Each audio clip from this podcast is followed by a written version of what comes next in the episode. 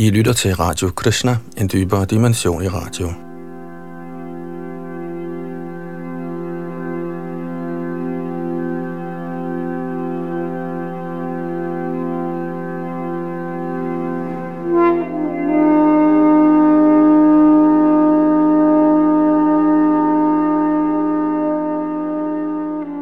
I vores gennemgang af hengivenhedens nektar nåede vi sidste gang et stykke ind i kapitel 14, der hedder Hengivne kvalifikationer.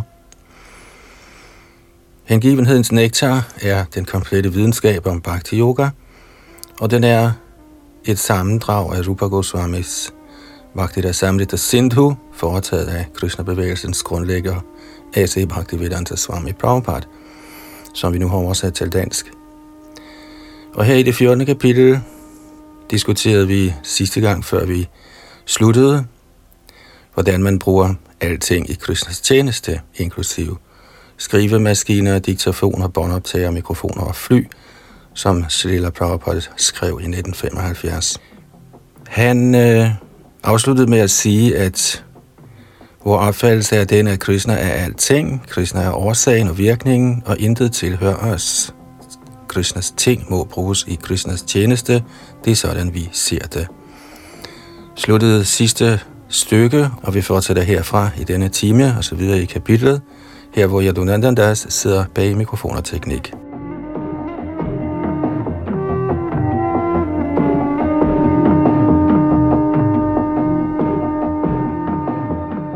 Og så det der Prabhupada fortsætter. Det betyder dog ikke, at vi opgiver principperne for praktisering af hengiven tjeneste, eller at vi ikke overholder de dertil knyttede regler og forskrifter. På nybegynderstadiet af hengiven tjeneste må man følge alle principperne, reguleret ved den åndelige mesters autoritet.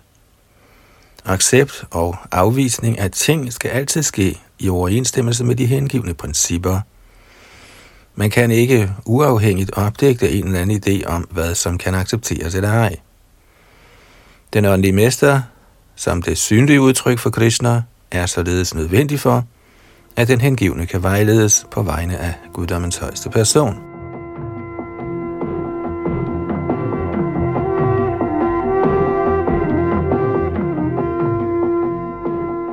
Den åndelige mester må aldrig lade sig rive med af en stor indsamling af rigdom eller et stort antal tilhængere.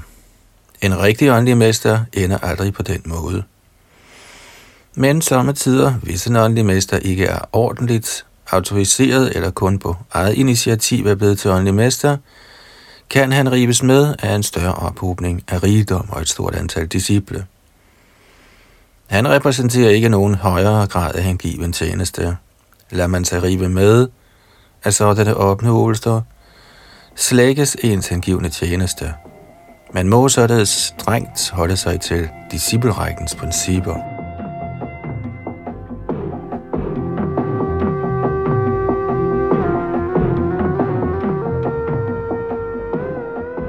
En kristner bevidst person har ikke, da han er naturligt renset, nødig at ty til andre renselsesmetoder i tanke eller handling.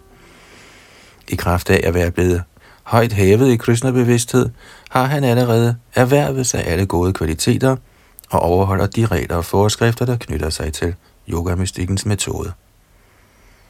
Sådanne regler bliver automatisk overholdt af de hengivne. Et konkret eksempel er ikke-vold, som regnes for en god kvalitet.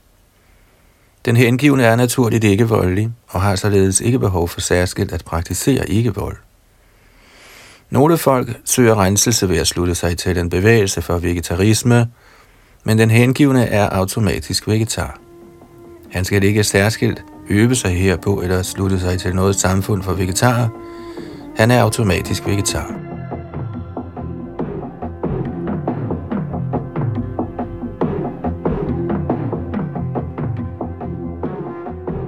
Der er mange andre eksempler på, at den hengivne ikke behøver at praktisere andet end Krishna-bevidsthed. Alle halvgudernes gode kvaliteter udvikler sig automatisk i ham. De, som bevidst praktiserer vegetarisme eller ikke-vold, kan nok have gode kvaliteter efter en materiel målestok, men disse kvalifikationer er ikke tilstrækkelige til at gøre dem til hengivne. En vegetar er ikke nødvendigvis angiven, heller ikke en ikke-voldelig person. Men den hengivne er automatisk både vegetar og ikke-voldelig. Vi må således slutte, at hverken vegetarisme eller ikke-vold er årsag til hengivenhed. I den forbindelse finder man i Skandapurana en historie om en jæger, der blev omvendt til en stor hengiven under Narad Munis instruktion. Da jægeren blev til en fuldendt hengiven, kunne han ikke engang gøre en myre fortræd. Parvat Muni, en af Narads venner, så jægerens forunderlige forvandling gennem hengiven tjeneste og bemærkede. Kære jæger, din uvilje til sågar at dræbe en myre er ikke overraskende. Den, som udvikler den hengivende holdning, får alle gode kvaliteter automatisk udviklet i sin person. En hengiven er aldrig årsag til smerte for nogen.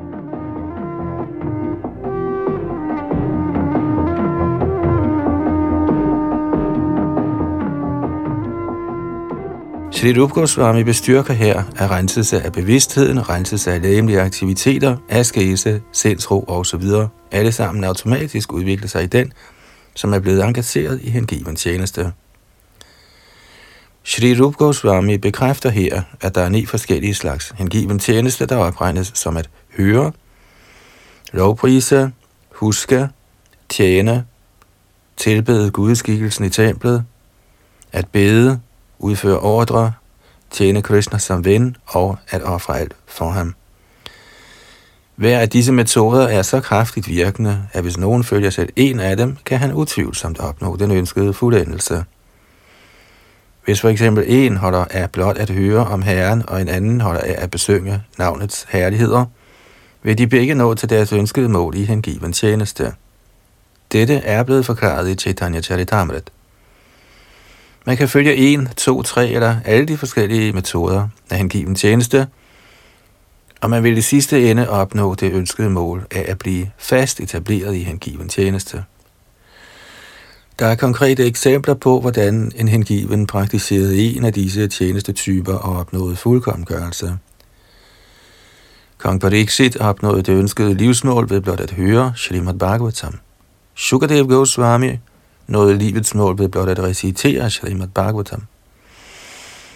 Prahlad Maharaj fik succes med sin hengivne tjeneste ved konstant i hukommelse af Herren. Lykkegudinden Lakshmi opnåede succes ved at massere Herrens lotusfødder. Kong Prato fik succes gennem tilbedelse i templet. Akrur fik succes ved at bede bønder. Hanuman fik succes ved at gøre personlig tjeneste for Herren Ramchandra. Arjun fik succes ved at være Krishnas ven. Og Bali Maharaj opnåede succes ved blot at tilbyde Krishna alle sine ejendele.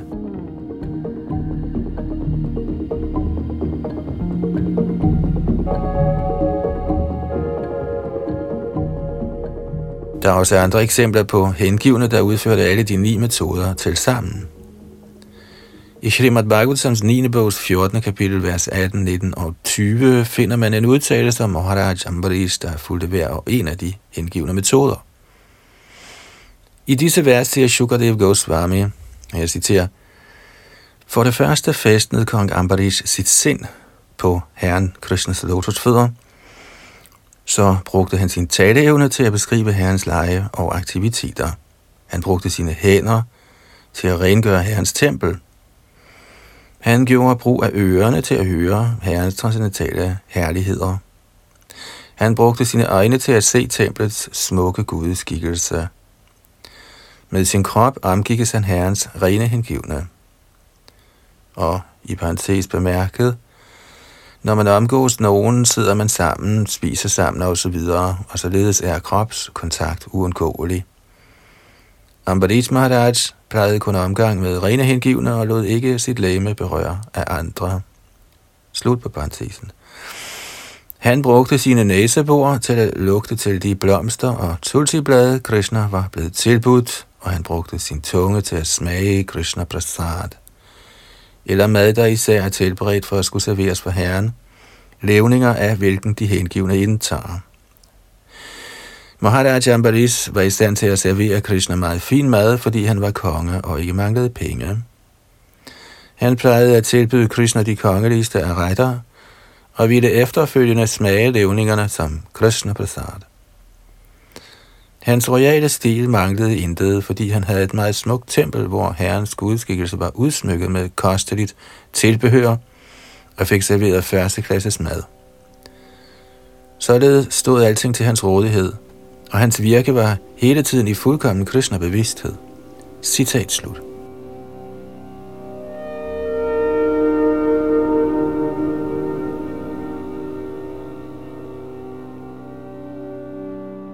Tanken er, at vi må gå i de store hengivnes fodspor.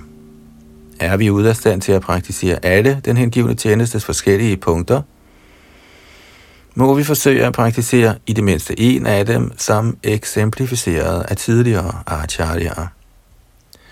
Hvis vi dyrker alle den hengivne tjenestes metoder, ligesom Maharaj Ambarish gjorde, er den hengivne tjenestes fuldkommengørelse garanteret fra hver af disse metoder.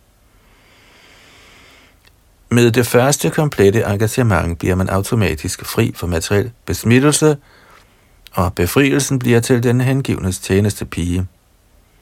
Denne idé bliver bekræftet af Bilva Mangal Thakur. Hvis man udvikler ublandet hengivenhed for Herren, følger befrielsen den hengivne ligesom en tjenestepige.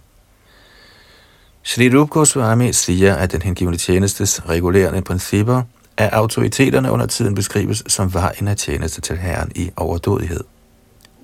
Og det var så slut på kapitel 14, hengivne kvalifikationer.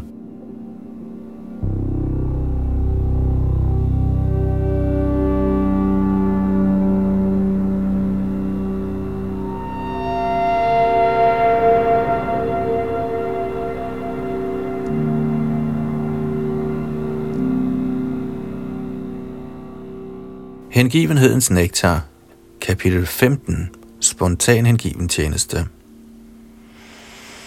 Eksempler på spontan hengiven tjeneste kan let ses blandt Krishnas direkte omgangsfælder i Vrindavan. Den spontane omgang mellem Vrindavans indbyggere i relation til Krishna kaldes for Raga Anuga. Disse væsener har ikke behov for at lære noget om hengiven tjeneste. De er allerede fuldkommende i alle regulerende principper – og har opnået spontan kærlig tjeneste til guddommens højeste person.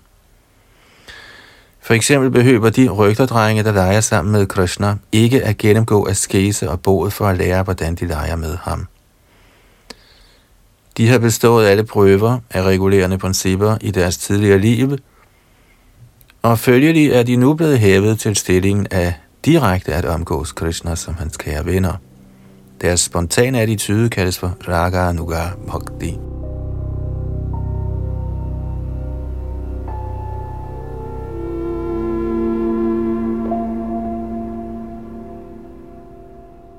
Sri Rup Goswami har defineret Raga Nuga Bhakti som spontan tiltrækning til noget, samtidig med at man er fuldstændigt opslugt af tanker på det, med et stærkt ønske om kærlighed. Hengiven tjeneste, der udøves med sådanne følelser af spontan kærlighed, kaldes for Raga Nuga Bhakti. Hengiven tjeneste i kategorien Raga Nuga kan inddeles yderligere i to kategorier. En kategori kaldes for sanselig tiltrækning, og den anden kaldes for forhold. I den forbindelse taler Narad Muni til Yudhishthir i Srimad Bhagavatams 7. bogs første kapitel, vers 30. Her siger Narad, citat, Kære konge, der er mange hengivne, hvis tiltrækning til guddommens person, til at begynde med, var baseret på et ønske om sansenydelse, misundelse på ham, frygt for ham, eller et ønske om at omgå som kærligt. I sidste ende bliver alle disse tilokkelser fri for alt materielt besmittelse og gradvist udvikler tilbederne åndelig kærlighed og når til det livsmål, den rene hengivne ønsker. Citat slut. Gopierne kan opfattes som eksempel på spontan kærlighed i sanselig tiltrækning. Gopierne er unge piger, og Krishna er en ung mand. Overfladisk kunne det se ud som om gopiernes tiltrækning til Krishna er seksuelt baseret. Ligeledes var Kangs tiltrukket af Krishna på grund af frygt. Kangs var altid bange for Krishna, fordi det var blevet forudsagt, at hans søsters søn Krishna skulle dræbe ham. Shishupal var ligeledes altid misundelig på Krishna. og efterkommerne af kong Jodu, der nød et familieforhold til Krishna, tænkte altid på ham som et af deres medlemmer. Alle disse forskellige slags hengivne nære en spontan tiltrækning til Krishna i forskellige kategorier, og de opnår alle det samme ønskede livsmål.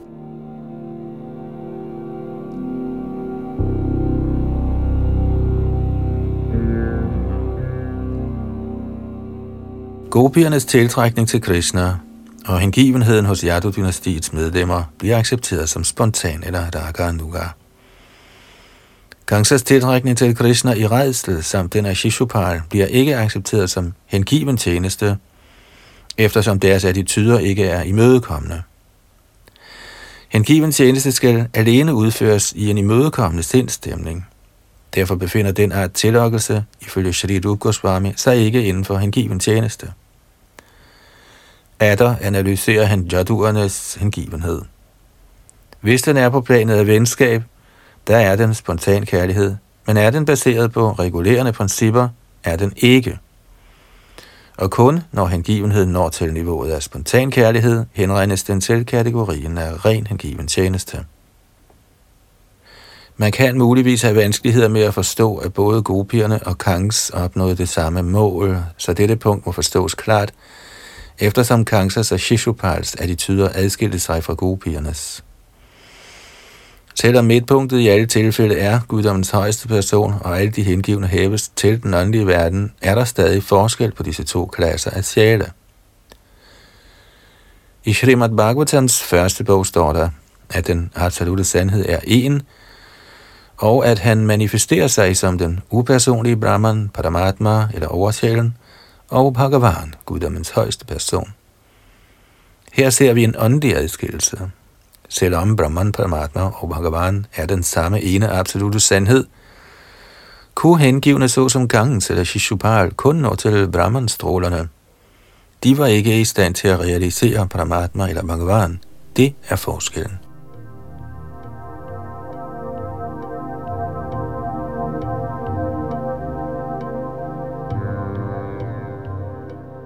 Man kunne give en analogi her med solkloden og solskinnet. At opholde sig i solskinnet betyder ikke, at man er taget til solen. Solens egen temperatur er en anden end solskinnets. Den, som har rejst gennem solskinnet i et jetfly eller et rumskib, har ikke nødvendigvis besøgt solkloden. Selvom solskinnet og solkloden egentlig er det samme, er der dog en forskel, da den ene er energien, og den anden er kilden til energien. Den absolute sandhed og hans lægemlige stråler er på samme tid en og forskellige. Kangs og Shishupal opnåede den absolute sandhed, men de fik ikke lov til at komme ind i Golok Vrindavans verden. Upersonlighedsfilosoferne og herrens fjender har, fordi de er tiltrukket af Gud, lov til at komme ind i hans rige. Men de gives ikke adgang til Vaikuntha-planeterne eller herrens Golok Vrindavan-planet. At få adgang til et land er ikke det samme som at komme ind i kongens palads.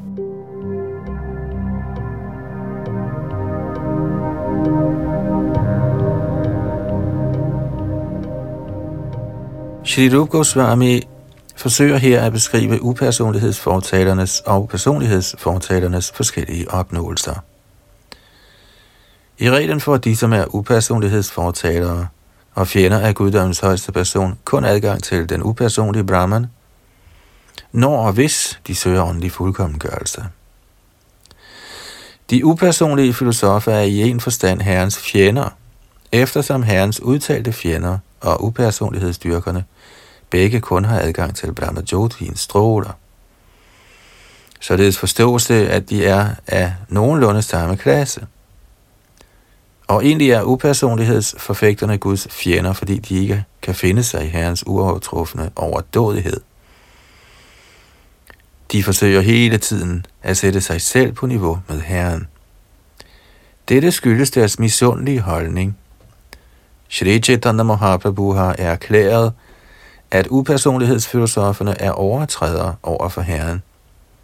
Herren er imidlertid så venlig, at de, selvom de er hans fjender, gives adgang til det åndelige rige i den upersonlige Brahman Jyoti, eller den absolutes ikke differentierede lys.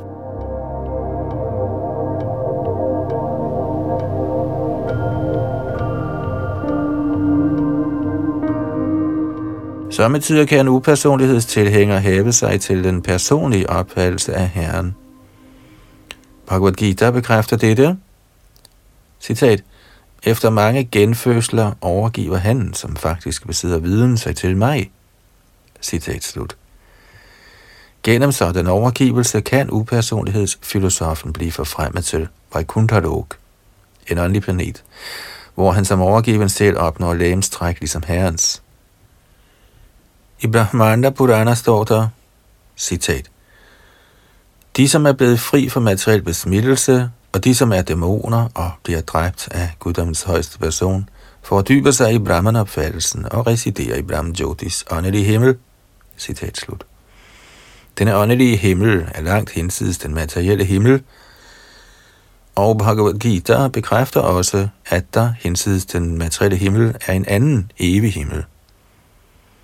Fjenderne og upersonlighedsforfægterne kan få adgang til denne Brahman-glans, men Krishnas hengivne bliver forfremmet hele vejen til de åndelige planeter.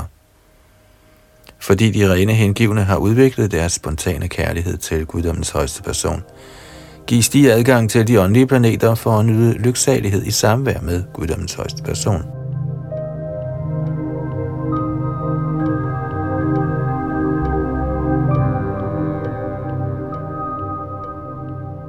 I Srimad Bhagavatams 10. bogs 87. 20. kapitel, vers 23, tiltaler de personificerede vedaer Herren således. Og jeg citerer, Kære Herre, yogier mediterer på dit lokaliserede aspekt, og således opnår de den åndelige fuldendelse af at smelte sammen med den upersonlige Brahma Jyoti. Personer, der behandler dig som fjende, når til samme fuldendelse uden at meditere. Gopierne, der bliver omfavnet af dine slangeagtige arme, og som nærer sådanne lystne attityder, opnår også den samme fuldendelse.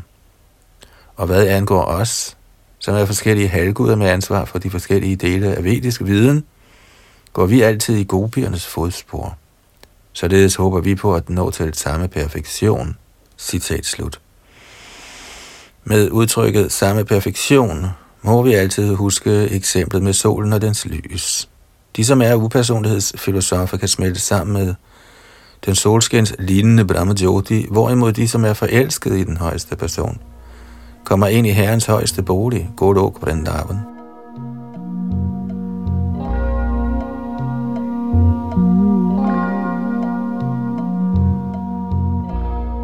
Gopiernes lystende holdning henviser ikke til nogen form for seksuel aktivitet. Shri Rup Goswami forklarer, at dette såkaldt løsne begær henviser til den hengivnes bestemte attitude af omgang med Krishna. På sit fuldendte niveau nærer enhver hengivende nær spontan tiltrækning til Herren. Denne tiltrækning kaldes under tiden for den hengivnes løsne begær. Denne lyst er den hengivnes overordentlige ønske om at tjene Herren i en bestemt egenskab. Et sådan ønske kan se ud som et begær efter at nyde Herren, men den egentlige hensigt er at tjene Herren i den egenskab. For eksempel kan en hengiven ønske at omgås Herren som hans rygterven. Han vil da ønske at tjene Herren ved at hjælpe ham med at passe køerne på græsgangene. Dette kan ligne et begær efter at nyde Herrens samvær, men i virkeligheden er der tale om spontan kærlighed og tjeneste ved at assistere ham i at holde styr på de transcendentale køer.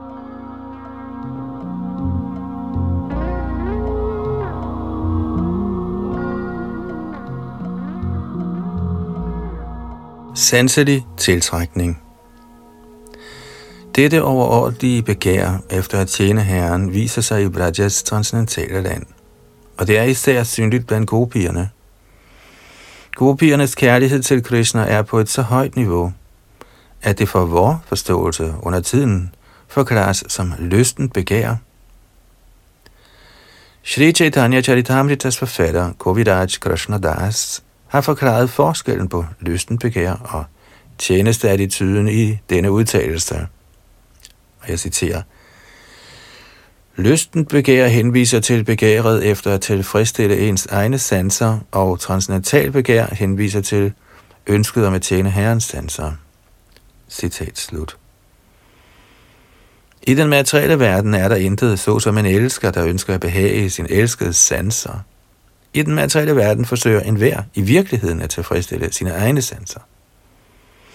Gopierne ønskede imidlertid intet andet end at glæde herrens sanser, og der er ingen eksempler herpå i den materielle verden. Derfor beskriver de lærte under tiden gopiernes henrygte kærlighed til Krishna som lignende den materielle verdens løsne begær. Men egentlig skal dette ikke opfattes bogstaveligt. Det er blot en måde, hvorpå man kan forsøge at forstå den transcendentale situation.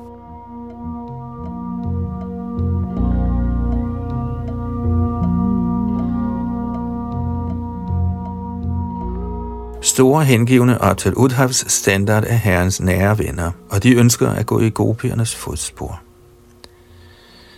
Så gopiernes kærlighed til Krishna er helt sikkert ikke materiel lyst. Hvordan kunne Udhav ellers aspirere til at gå i deres fodspor? Et andet eksempel er herren Chaitanya selv. Efter at han var trådt ind i livets sanyas orden, undgik han meget, meget strengt omgang med kvinder. Men alligevel lærte han, at der ikke findes nogen bedre måde at tilbede Krishna på end gopiernes. Således bliver gopiernes tilbedelsesmetode, der forekommer at være drevet af begær, i højeste grad lovprist af selv Shri Chaitanya Mahaprabhu. Denne kendskærning betyder, at selvom gopiernes tiltrækning til Krishna nok kan forekomme at være lyst, er den overhovedet ikke materiel, mindre man befinder sig fuldstændig i den transcendentale position, er forholdet gopierne og Krishna imellem meget vanskeligt at forstå. Men fordi det ser ud til at være helt almindeligt samvær mellem unge drenge og piger, bliver det samtidig misfortolket som værende den materielle verdens almindelige sexliv. De, som ikke kan begribe den transcendentale natur af gopiernes og Krishnas kærlighedsforhold, tager det desværre for givet, at Krishnas kærlighedsaffære med gopierne er værtslige udvekslinger, og derfor drister de sig i sommetider til at male vellystige billeder i en eller anden modernistisk stil.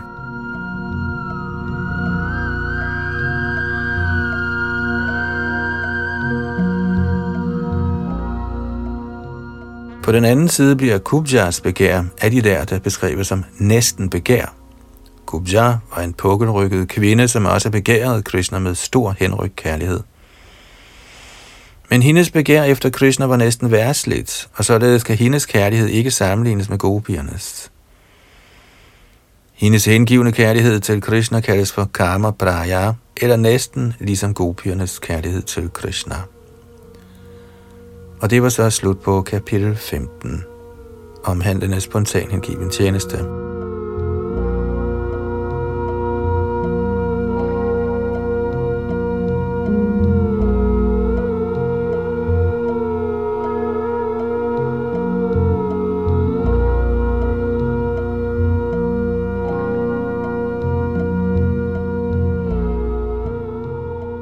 Hengivenhedens nektar, kapitel 16, spontan hengivenhed yderligere beskrevet.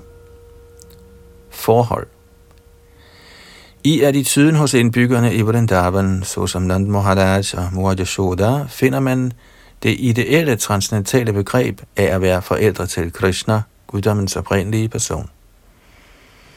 I virkeligheden kan ingen være Krishnas mor eller far, men når en hengiven nærer sådanne følelser, kaldes dette for kærlighed til Krishna i et forhold af forældreskab. Vrishnierne, det vil sige Krishnas slægtninge i Dvarka, havde det også på den måde.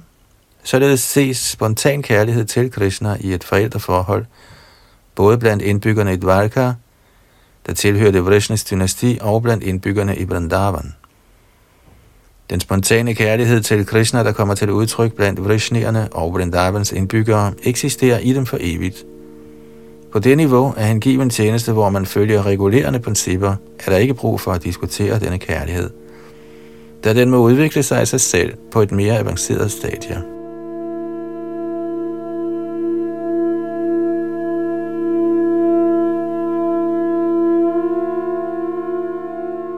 Egnethed til spontan hengiven tjeneste. Personer, der ønsker at gå i fodsporene på sådanne, er herrens evige hengivne som vrishnierne og Vrindavans indbyggere, kaldes for Dagar Nuga hengivne, hvilket betyder, at de forsøger at opnå disse hengivnes fuldkommengørelse. Disse Dagar Nuga hengivne følger ikke de regulerende principper særlig strengt, men af spontan natur bliver de tiltrukket af bestemte af de evige hengivne, såsom Nanda og Yashoda, og de forsøger spontant at gå i deres fodspor. Der sker en gradvis udvikling af ambitionen om at blive ligesom en bestemt hengiven, og denne fremgangsmåde kaldes for Raga Anuga.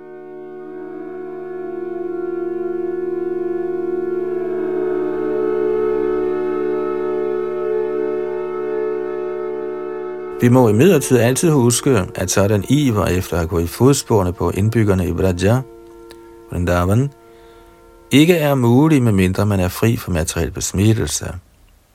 I forløbet af hengiven tjeneste efter regulerende principper er der et niveau, der kaldes for Anadatha Navratti, hvilket betyder ophør af alt materiel besmittelse. Under tiden kan nogen ses efterligne sådan hengiven kærlighed, uden i virkeligheden at være fri for anadathaer eller uønskede vaner. Det er blevet iagtaget, at en såkaldt hengiven hævder, han er tilhænger af Nanda, Yashoda eller gopierne, mens hans afskyelige tillokkelse til værtslig sex er synlig. En sådan fremvisning af guddommelig kærlighed er kun efterligning og har ingen værdi. Når man i virkeligheden er spontant tiltrukket af gopiernes kærlige principper, vil man ikke kunne finde det mindste spor af værstlig besmittelse i ens karakter. Så i begyndelsen må enhver strengt overholde den hengivende tjenestes regulerende principper, alt efter skrifternes og den åndelige mesters pålæg. Kun på niveauet af frihed for materiel besmittelse kan man faktuelt aspirere til at gå i fodsporene på Vrindavans hengivne.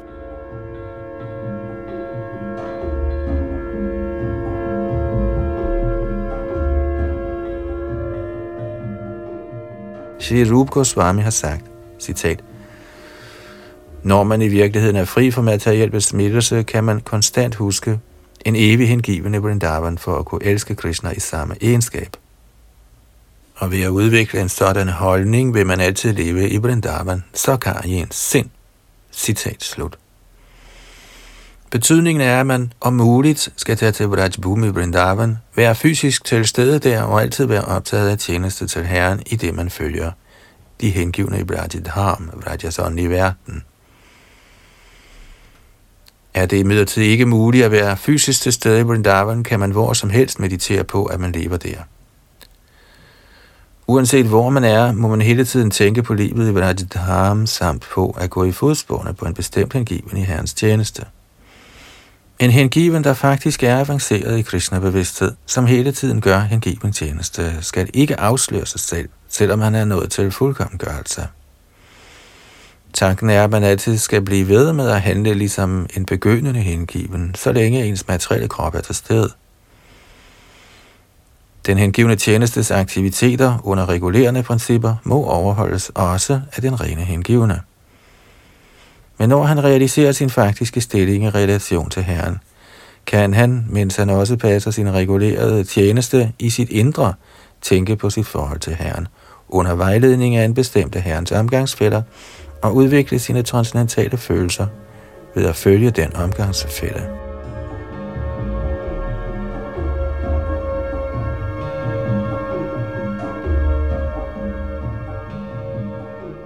I den forbindelse må vi være forsigtige med hensyn til såkaldt Siddha Pranali.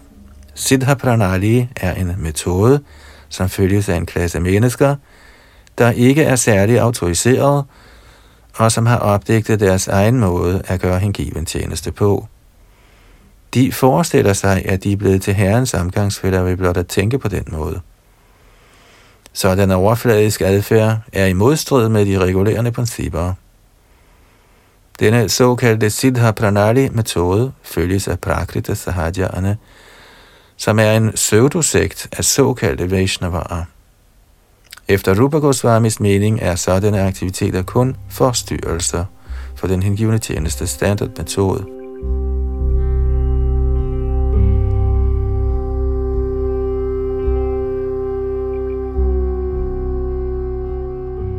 Shri Rupa Goswami siger, at de lærte acharya anbefaler, at vi overholder de regulerende principper, også efter at vi har udviklet spontan kærlighed til Krishna. Ifølge de regulerende principper er der ni inddelinger af aktiviteter, som beskrevet ovenfor, og man må specifikt lade sig engagere i den art hengiven tjeneste, man hælder naturligt til. For eksempel er en måske især interesseret i at høre, en anden i at lovprise og en tredje i at gøre tjeneste i templet. Således skal disse, eller en eller flere af de øvrige slags hengiven tjeneste, det vil sige at huske, tjene, bede, gøre særlig tjeneste, pleje venskab eller ofre alt i ens besiddelse, udføres med den største alvor. På den måde skal enhver handle efter sin bestemte smag.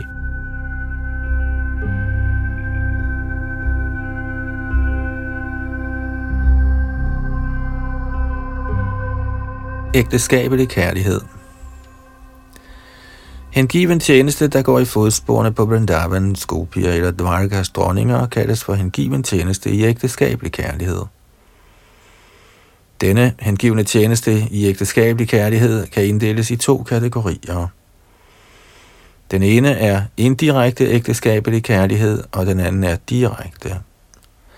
I begge disse kategorier må man følge den bestemte gopi, der gør netop sådan tjeneste i Golok Vrindavan. At være direkte knyttet til guddommens højeste person i ægteskabelig kærlighed kaldes teknisk for keli. Denne keli-aktivitet vil sige at slutte sig direkte til guddommens højeste person. Der er andre hengivne, der ikke ønsker direkte kontakt med den højeste person, men som nyder de ægteskabelige anlægner, herren og gopierne imellem. Så denne hengivne nyder ganske enkelt at høre om herrens aktiviteter sammen med gopierne.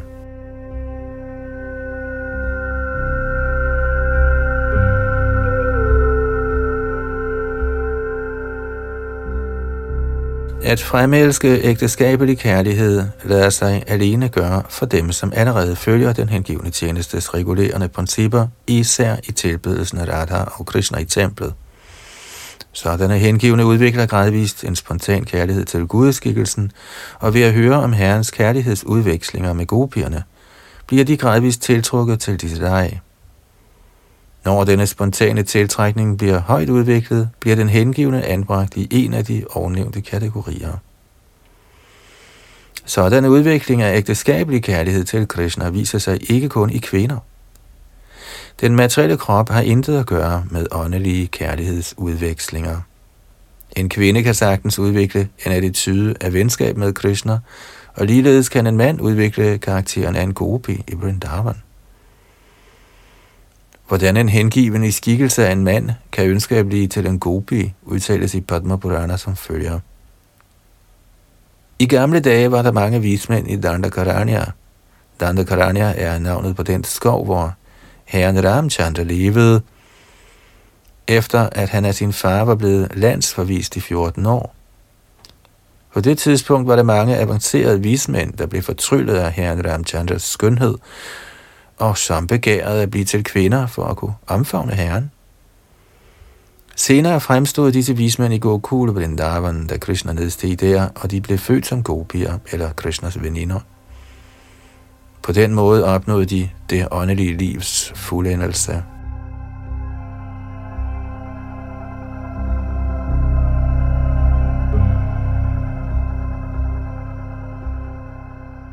Historien om Dandakaranyas vismænd kan forklares som følger.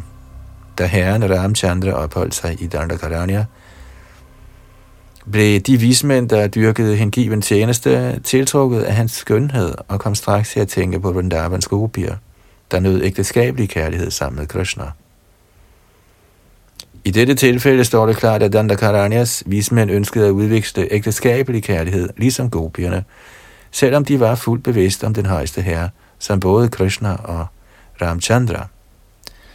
De var klar over, at selvom Ramchandra var en ideel konge og ikke tog flere end en hustru, kunne Krishna som guddommens komplette og fuldt færdige person opfylde hver deres ønsker i Vrindavan. Disse vismænd drog også den slutning, at formen af Krishna er endnu mere tiltrækkende end den af Ramchandra, og således bad de om at måtte blive til gopier i deres fremtidige liv for at kunne være sammen med Krishna. Herren Ramchandra forholdt sig i tavs, og hans tavshed viser, at han accepterede vismændenes bønder. Således blev de af herren Ramchandra velsignet til at få Krishnas omgang i deres fremtidige liv. Som følge af denne velsignelse blev de alle sammen født som kvinder i livmødrene på Gopir i Gokul. Og ligesom de i deres tidligere liv havde ønsket, nød de samvær med Krishna, der på det tidspunkt var til stede i Gokul Vrindavan. Fuldkommengørelsen af deres menneskeliv blev således opnået ved, at de nærede en transcendental længsel efter at dele ægteskabelig kærlighed med Herren Krishna.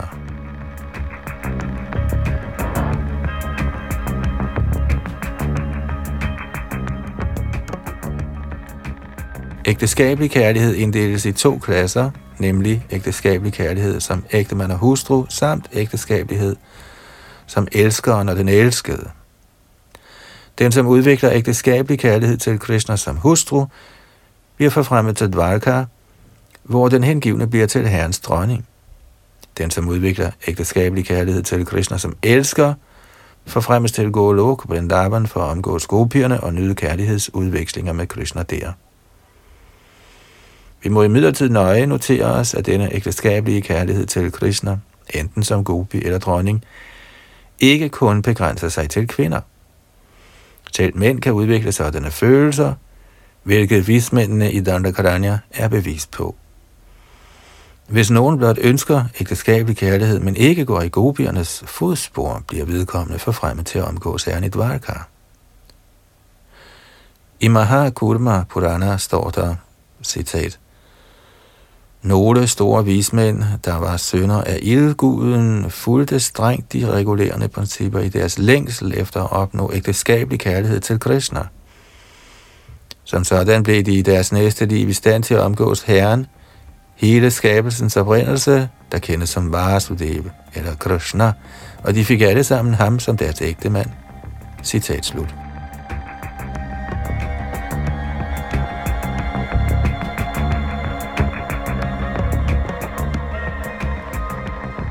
Forældreskab eller venskab. Hengivne, der er tiltrukket af Krishna som forældre eller som venner, skal gå i fodsporene på henholdsvis Nanda Maharaj eller Subal. Nanda Maharaj er Krishnas plejefar, og Subal er den nærmeste af alle Krishnas venner i Brajbhumi. I udviklingen af at blive til enten herrens far eller ven, er der to variationer – den ene metode er, at man kan forsøge at blive til herrens far direkte, og den anden er, at man kan følge Nanda Maharaj og værdsætte idealet af at være Krishnas far. Af de to anbefales forsøget på at blive til Krishnas far ikke. En sådan udvikling kan blive besmittet af Majavad, det vil sige upersonlighedsfilosofi. Mayavardierne eller monisterne tror, de selv er Krishna – og hvis man tror, at man er blevet til Nanda Maharaj, bliver ens forældrekærlighed besmittet af Mayavad-filosofien. Mayavadiernes måde at tænke på er fornærmelig, og ingen fornærmelig person kan komme ind i Guds rige og omgås Krishna. I Skandapurana finder man en fortælling om en gammel mand i Hastinapura, hovedstaden i Pandurnes kongerige, der ønskede Krishna som sin kæres søn. Denne gamle mand fik af at vide, at han skulle gå i fodsporene på Nanda Maharaj, og således fik han succes.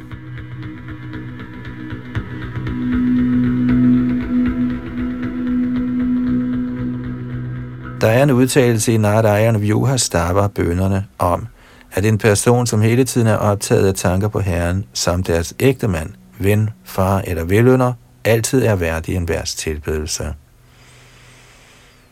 Denne spontane kærlighed til Krishna kan alene udvikles ved Krishnas eller hans rene hengivnes særlige barmhjertighed. Denne metode af hengiven tjeneste kaldes under tiden for pushti marke. Pushti betyder at nære, og marke betyder vej. Sådan udvikling af følelser nærer hengiven tjeneste til den højeste standard. Således kaldes den for vejen af næring eller pushti marke. Vallabha Sampradayaen, der tilhører Vaishnav-religionens Vishnu Swami sekt, tilbeder Krishna ifølge denne Pushtimark. I reglen tilbeder hengivne i Gujarat Bal Krishna ifølge Pushtimark. Og det var slut på 16. kapitel, spontan hengivenhed yderligere beskrevet.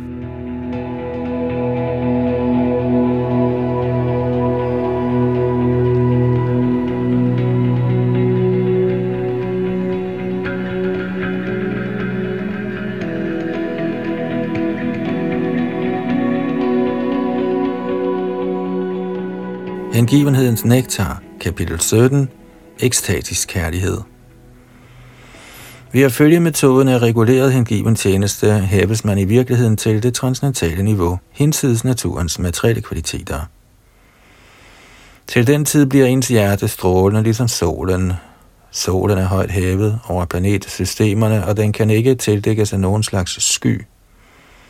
Når ligeledes den hengivne bliver renset ligesom solen, udstråler hans hjerte en henrykt kærlighed, der er endnu mere strålende end solskinnet.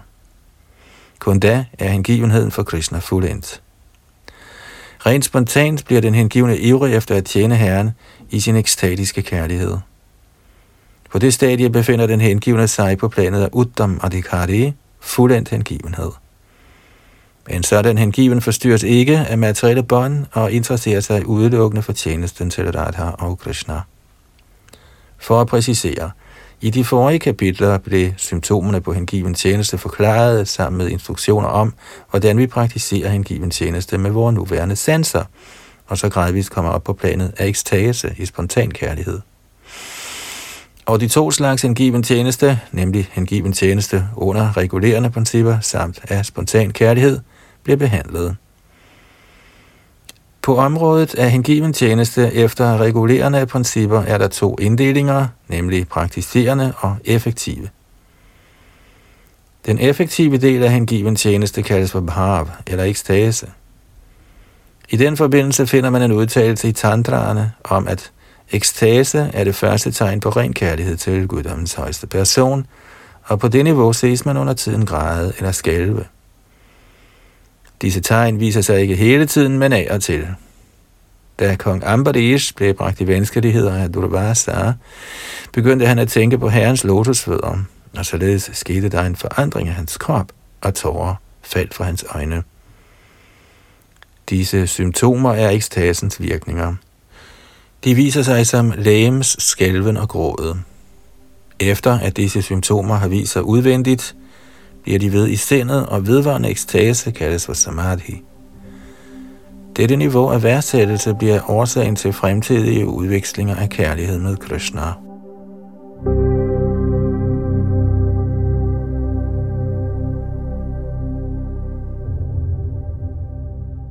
Hævelse til dette niveau af ekstase kan ske på to måder.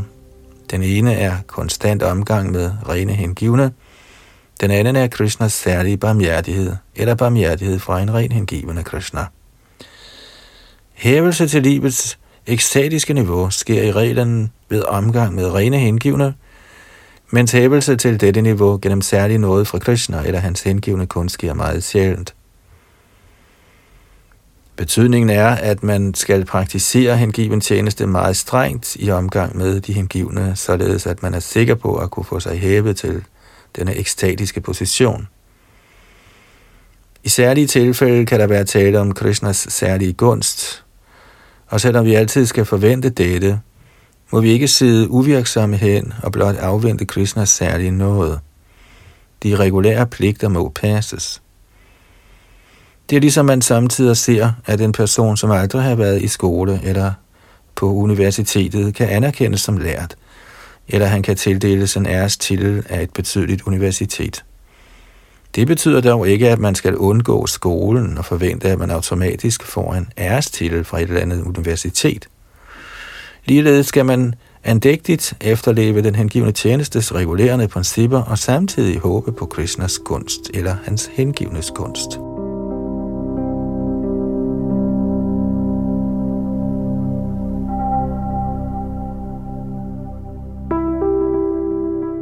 Et eksempel på at nå til planet af ekstatisk kærlighed ved at overholde den hengivne tjenestes regulerende principper kan ses i Nadads livshistorie, der bliver gengivet for Vyas Devi Srimad Bhagavatam. Her fortæller Narad om sit tidligere liv og hvordan han udviklede sig til niveauet af ekstatisk henrygt kærlighed. Han var blevet sat til at gøre tjeneste for store hengivne og plejede at lytte til deres samtaler og sange. Fordi han havde lejlighed til at høre disse lege og sange om Krishna fra mundene af rene hengivne, blev han meget tiltrukket i sit hjerte. Siden han var blevet så ivrig efter at høre disse emner, opstod der gradvist en henrykkelse af kærlighed til Krishna inde i ham. Denne ekstatiske kærlighed går forud for stadiet af ren kærlighed til Krishna, fordi Narad i næste vers forklarer, at han gennem den gradvise metode af at høre fra de store vismænd udviklede kærlighed til guddommen. I den forbindelse fortsætter Narad i første bogs 5. kapitel, vers 28 med at sige, og jeg citerer, Til at begynde med tilbragte jeg tiden sammen med de store vismænd i efterårets regntid. Hver morgen og aften lyttede jeg til dem, mens de sang og reciterede Hare Krishna mantra, og således blev mit hjerte gradvist renset. Lige så snart jeg lyttede opmærksomt til dem, forsvandt indflydelsen fra uvidenhedens og lidenskabens materielle kvaliteter, og jeg endte med at blive helt fast i Herrens indgivende tjeneste. Citat slut. Disse er praktiske eksempler på, hvordan man kan udvikle sig til niveauet af henrygt kærlighed ved simpelthen at omgås rene hengivne. Det er derfor afgørende, at man hele tiden plejer omgang med rene hengivne, der morgen og aften dyrker sangen Hare Krishna mantra. På den måde får man chancen for at lutre sit hjerte og udvikle denne ekstatiske, henrygte rene kærlighed til Krishna.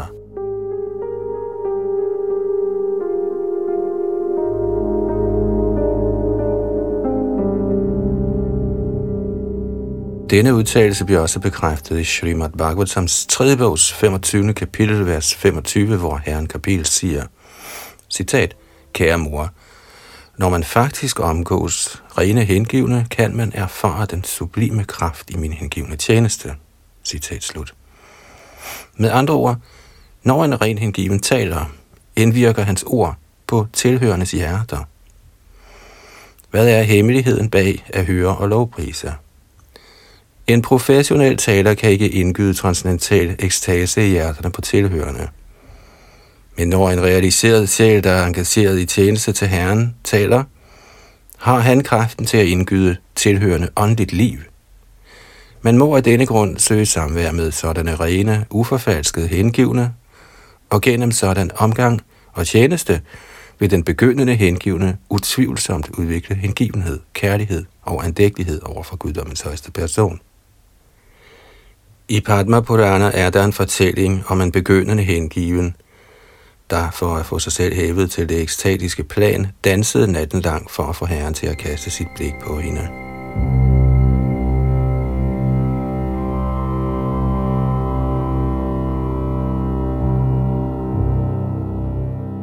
Under tiden ses det imidlertid, at man uden at have fulgt nogen hellig metode, lige pludselig fatter hengivenhed for Herren Krishna – denne pludselige udvikling af den hengivne holdning i en person må forstås være en særlig gunstbevisning fra Krishna eller hans hengivne. Denne tilsyneladende tilfældige opstående henrygte følelser ved Krishnas uopfordrede barmhjertighed kan inddeles i tre grupper. Blot ved tale, blot ved blikke og blot ved gode ønsker. I Naradiya Purana finder man en udtalelse om udviklingen af ekstatisk kærlighed blot gennem tale – Herren Krishna fortalte Narad, citat, O du forreste af Brahminer, jeg ønsker, du udvikler ublandet hengiven tjeneste til mig, der er fuld af transcendental lyksalighed og al fremgang. Citat slut. I Skanda Purana er der en udtalelse om opstående ekstatisk kærlighed til Krishna kun gennem blikke. Her står, citat, da indbyggerne i Jangal-provinsen så guddommens person Krishna, blev de så ramt af følelser, at de ikke kunne tage blikket fra ham. Citat slut.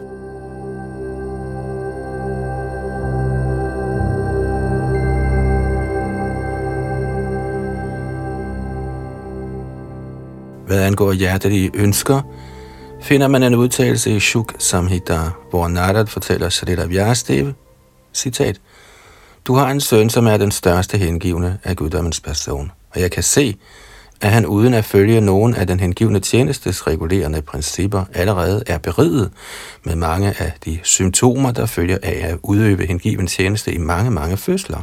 Citat slut. Angående ekstatisk kærlighed til Krishna finder man en udtalelse i Srimad Bhagavatams 7. bogs 4. kapitel, vers 36, hvor Narad tiltaler kong Yudhishthira. Citat. Kære konge, det er meget vanskeligt at beskrive Prahlads karakter. Han udviklede en naturlig tiltrækning til Krishna, og hvad end jeg er i stand til at beskrive om hans karakter, vil blot være en samling ord. Hans virkelige karakter lader sig umuligt beskrive. Citat slut. Dette betyder, at Narad selv indrømmede, at den naturlige udvikling af Prahlads henrygte kærlighed skyldtes Herren Krishnas barmhjertighed.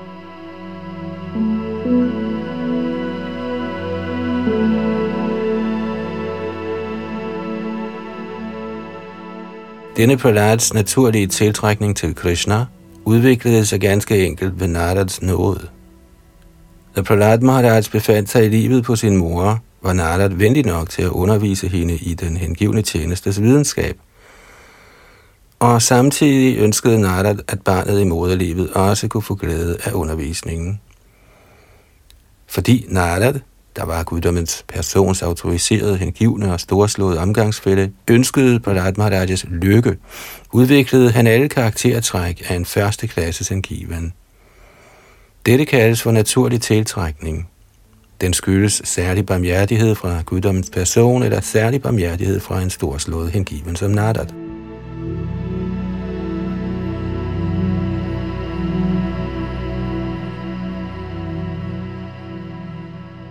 Der er en udtalelse i Skanda Purana, hvor Parvat Muni siger til Narad, citat, Kære Narad, blandt alle helgener er du af en sådan kaliber, at blot dine gode ønsker har gjort en lavfødt jæger til en af herren Krishnas store ophøjet hengivne. Citat slut. Den ekstatiske kærlighed til Krishna kan inddeles i fire dele, hvilke Sri Rup Goswami agter at beskrive på et senere tidspunkt. Det